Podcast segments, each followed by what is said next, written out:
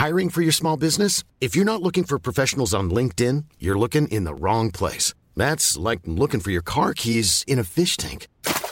LinkedIn helps you hire professionals you can't find anywhere else, even those who aren't actively searching for a new job but might be open to the perfect role. In a given month, over 70% of LinkedIn users don't even visit other leading job sites. So start looking in the right place. With LinkedIn, you can hire professionals like a professional. Post your free job on linkedin.com slash people today. Millions of people have lost weight with personalized plans from Noom. Like Evan, who can't stand salads and still lost 50 pounds. Salads generally for most people are the easy button, right? For me, that wasn't an option. I never really was a salad guy. That's just not who I am. But Noom worked for me. Get your personalized plan today at Noom.com. Real Noom user compensated to provide their story. In four weeks, the typical Noom user can expect to lose one to two pounds per week. Individual results may vary. Hey, Dave. Yeah, Randy. Since we founded Bombus, we've always said our socks, underwear, and t shirts are super soft. Any new ideas? Maybe sublimely soft. Or disgustingly cozy? Wait, what? I got it. Bombus. Absurdly comfortable essentials for yourself And for those facing homelessness. because one purchased equals one donated. Wow, did we just write an ad? Yes. Bombas. Big comfort for everyone. Go to bombas.com slash ACAST and use code ACAST for 20% off your first purchase.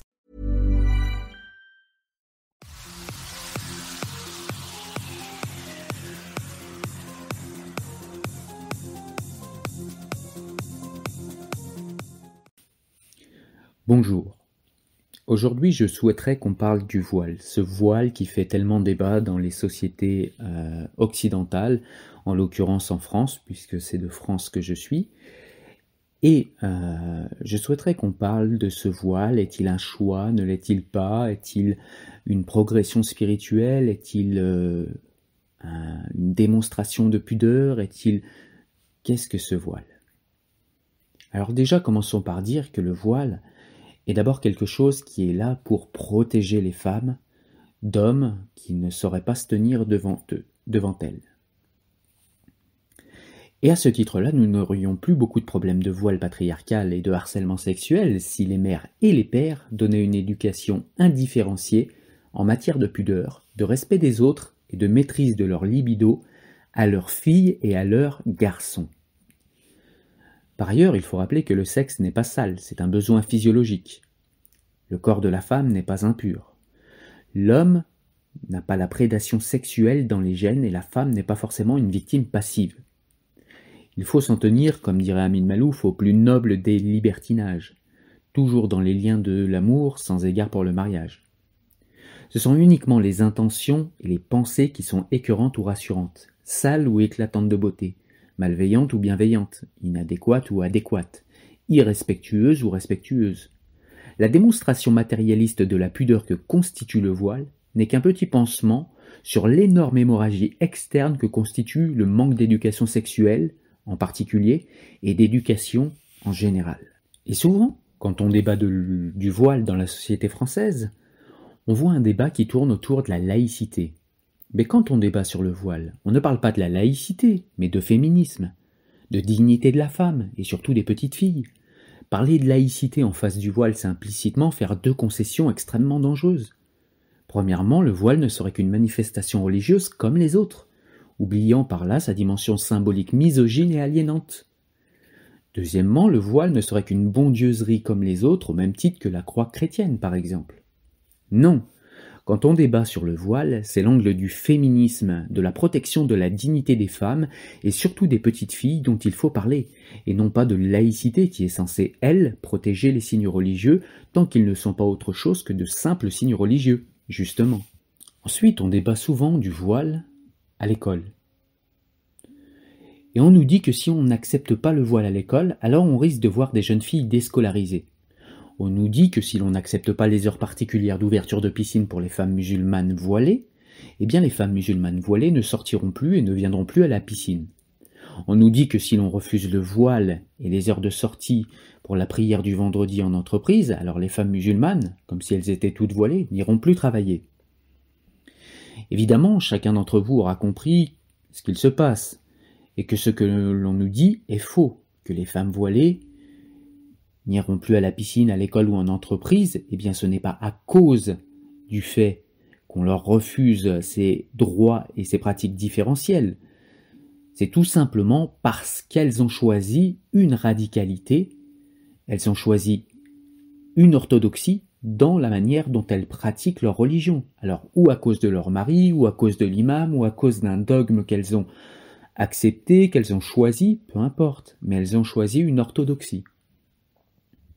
Mais je ne sais par quel tour de passe-passe les communautaristes et autres défenseurs du modèle multiculturaliste américain, notamment à gauche hein, en France, nous expliquent que si ces femmes se retirent de l'espace public, c'est à cause de la République ou des méchants racistes qui ne tolèrent pas leur radicalité religieuse.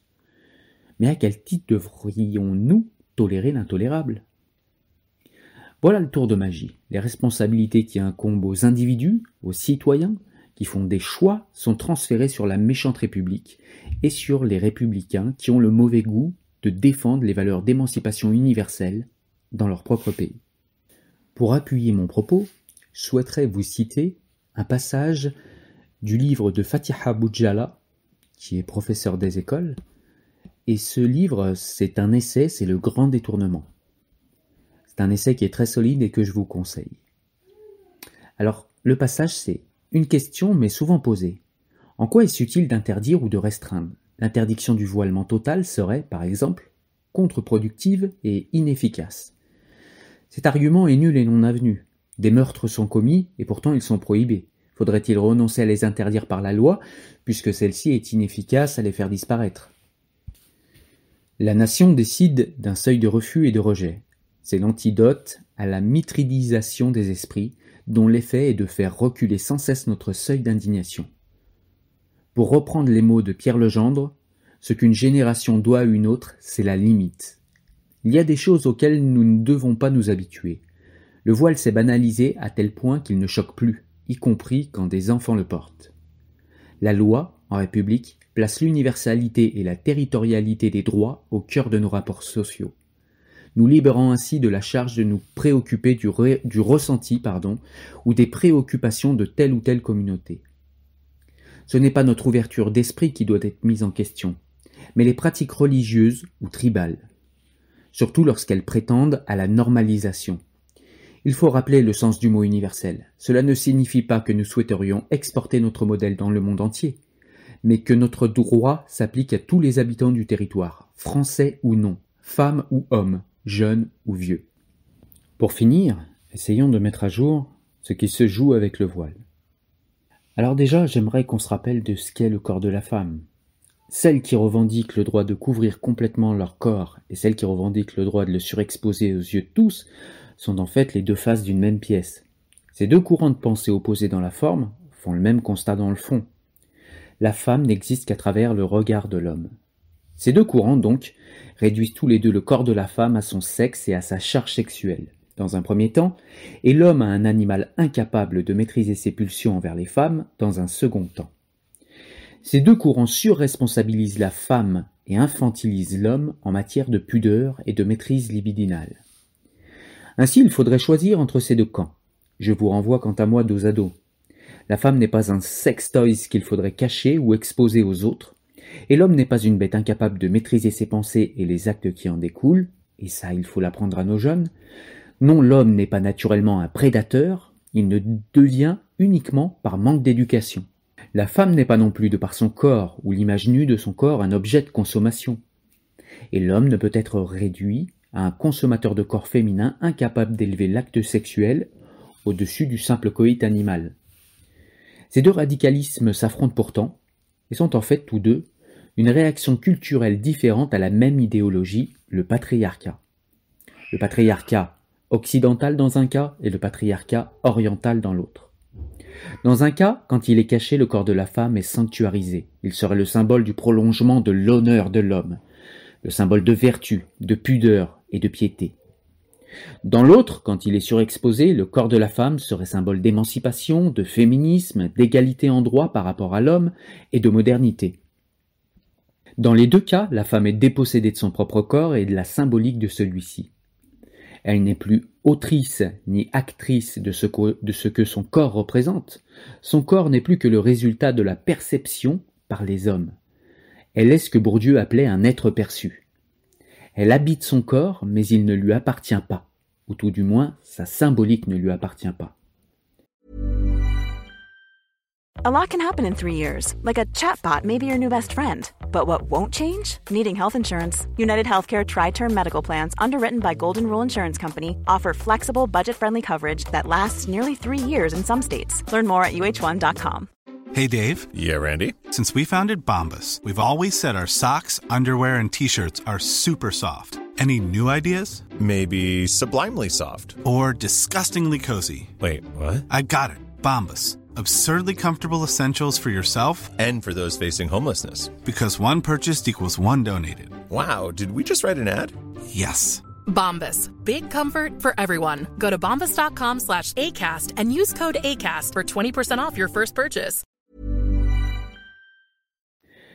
Essayons de grandir un petit peu et laissons donc ces considérations purement physiques à leur place d'apparence et de symbolisme patriarcal et misogyne d'un autre temps. Le corps de la femme est l'incarnation féminine d'une âme, rien de plus, rien de moins. Il contient évidemment une charge sexuelle, mais uniquement dans le contexte de l'intimité amoureuse de deux adultes unis par des sentiments et par un mutuel consentement. Retenons que la pudeur, la liberté, la vertu, la modernité, et surtout l'amour fraternel sont dans le regard sincère de celui qui regarde avec un œil intelligent et humain, bienveillant, et pas du tout dans l'objet du regard.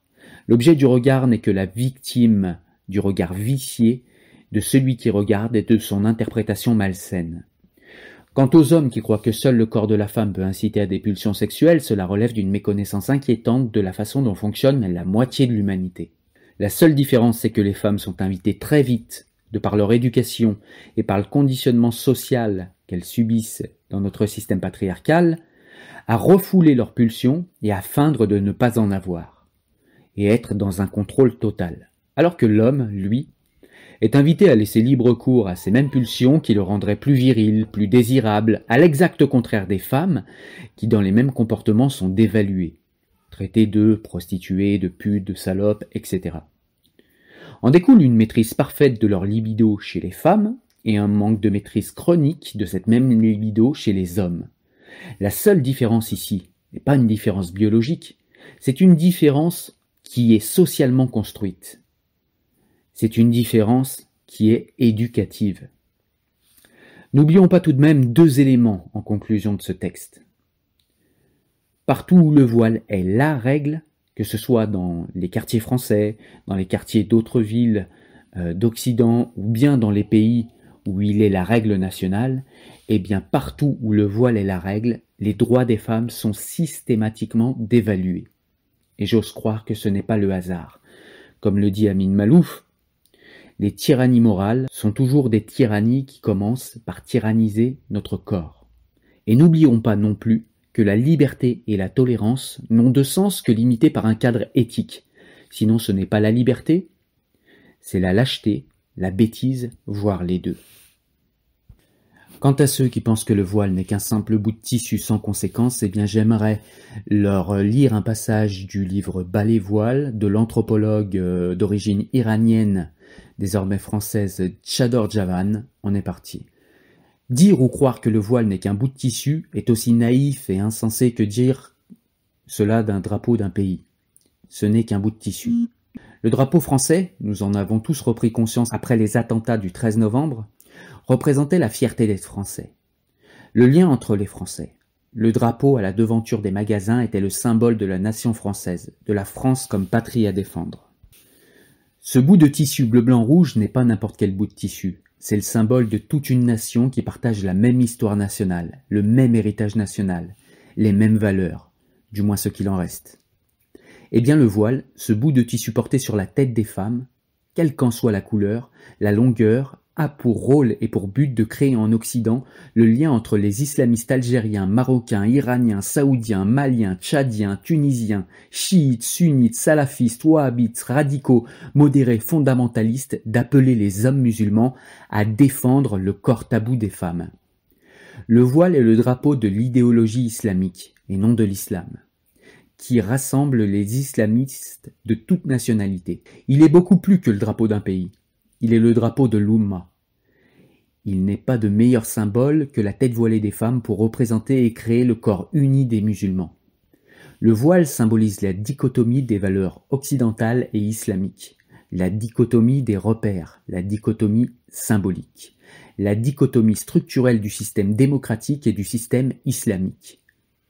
Le voile est une atteinte aux droits des femmes, comme être humain, comme être pensant. Le voile est le symbole de la charia, la charia qui s'empare du corps féminin. Il est le meilleur instrument de son prosélytisme. Ce n'est pas pour rien que les idéologues musulmans, les spécialistes de l'islam, les salafistes, les wahhabites, les frères musulmans, les chiites, sont devenus avec acharnement des gens qui défendent le droit de porter le voile islamique à l'école en France. Pourquoi tant de ferveur pour faire admettre des gamines voilées à l'école en 1989 Pourquoi ce ballon d'essai? Les cheveux de deux gamines autant d'importance aux yeux des islamistes? Pourquoi les islamistes du monde entier ont-ils manifesté contre une loi interdisant les signes religieux ostentatoires en France? Pourquoi Al-Qaïda a-t-il menacé la France à cause de cette loi? Alors que la France non seulement n'avait pas participé à la guerre d'Irak, mais il s'y était même très activement opposé. Ce passage me paraît intéressant parce qu'il permet de comprendre l'hypocrisie et la non-validité de l'argument qu'ont certains euh, croyants pour demander à leurs femmes de se voiler. Allez, on est parti pour la citation. Donc le contexte, c'est une dispute entre euh, Ahmed, un musulman dogmatique, et Adara, sa femme, qui est musulmane mais qui réfléchit un peu plus que lui. Et ça commence comme ça. Pourquoi tu m'as battu? Parce que tu m'as désobéi. Moi Ahmed fit un pas en avant, énervé, et pointa sur sa femme un doigt accusateur. Ne fais pas semblant, car j'ai tout vu. Tu es sorti dans la rue sans être voilé, comme l'a ordonné le prophète, comme je te l'ai moi-même ordonné, et comme il sied à une musulmane respectueuse. Tu le nies? Adara ne sut que dire. Il est vrai que, ces derniers temps, elle se découvrait dès qu'elle sortait dans la rue. Elle était fatiguée des regards bizarres que lui lançaient les kafirunes portugais, qui la voyaient dans un tel accoutrement, et elle voulait s'intégrer, circuler sans être observée à tout moment.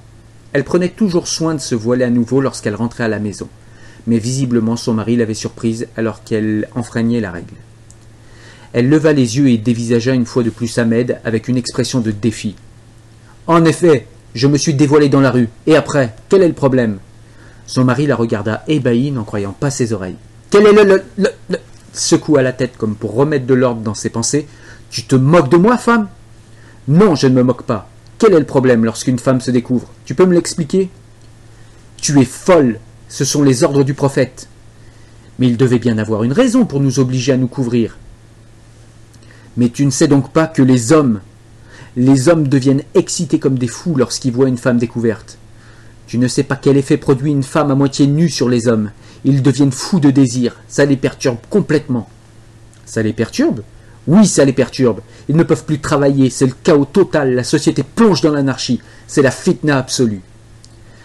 Adara demeura un moment silencieuse, regarda son mari comme si elle cherchait par où commencer, puis elle se leva avec peine et se dirigea lentement vers la cuisine. Lorsque je fréquentais ma madrasa au Caire, les professeurs me donnaient aussi cette explication. Elle disait que nous, les femmes, nous avons un grand pouvoir dans notre corps et que, si nous l'exhibons en public, la société se désintégrera. Elle s'approcha de la fenêtre et appela son mari. Viens voir quelque chose. Sans comprendre où elle voulait en venir, Ahmed s'approcha. Qu'est-ce qu'il y a? Les femmes, Kafirun, se couvrent-elles? Tu sais bien que non, rétorqua-t-il avec mépris. Ces impies sont des catins qui n'ont pas honte d'exhiber leur corps. Adara montra la rue. Alors regarde dehors et dis-moi une chose. Tu vois des hommes qui courent partout, fous de désir? Trouves-tu que c'est l'anarchie? Si ce que toi et les professeurs de ma madrasa dites est vrai, Comment expliques-tu que ce pays de Kafirun soit beaucoup plus organisé et ordonné que le pays des croyants? Comment expliques-tu que je sorte découverte dans la rue et que les hommes ne me jettent pas de regard lubrique Comment expliques-tu que tout fonctionne si bien ici alors qu'il y a des milliers de femmes découvertes qui se promènent partout? Où est la fitna? Où est le chaos?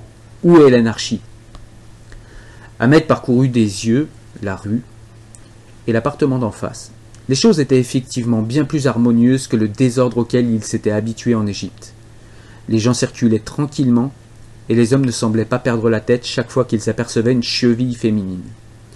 Il est vrai qu'il avait déjà entendu des ouvriers adresser des propos grivois à des filles, mais c'était relativement rare, Et au Caire n'avait-il pas assisté à des scènes bien plus indécentes Il observa au bout de la rue une femme qui passait les épaules nues. Et l'homme qui la croisa sur le trottoir ne manifesta aucun signe de désir lubrique. Comment expliquer un tel mystère? Avec un regard de mépris, et il dit L'explication est simple. Les kafirunes ne sont pas des vrais hommes. Voilà, merci euh, d'avoir écouté euh, ce passage. À mon avis, il euh, représente bien l'hypocrisie des arguments qui nous sont présentés quant à la pudeur que représenterait le voile. Vous souhaite une bonne journée. Au revoir.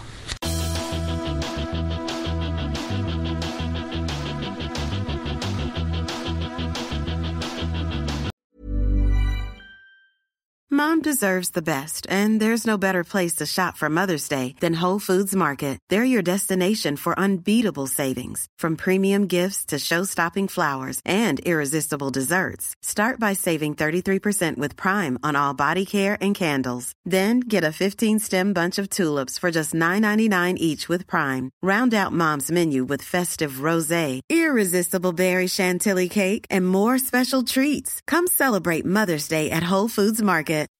When you make decisions for your company, you look for the no-brainers. If you have a lot of mailing to do, stamps.com is the ultimate no-brainer. Use the stamps.com mobile app to mail everything you need to keep your business running with up to 89% off USPS and UPS. Make the same no-brainer decision as over 1 million other businesses with stamps.com. Use code PROGRAM for a special offer. That's stamps.com, code PROGRAM.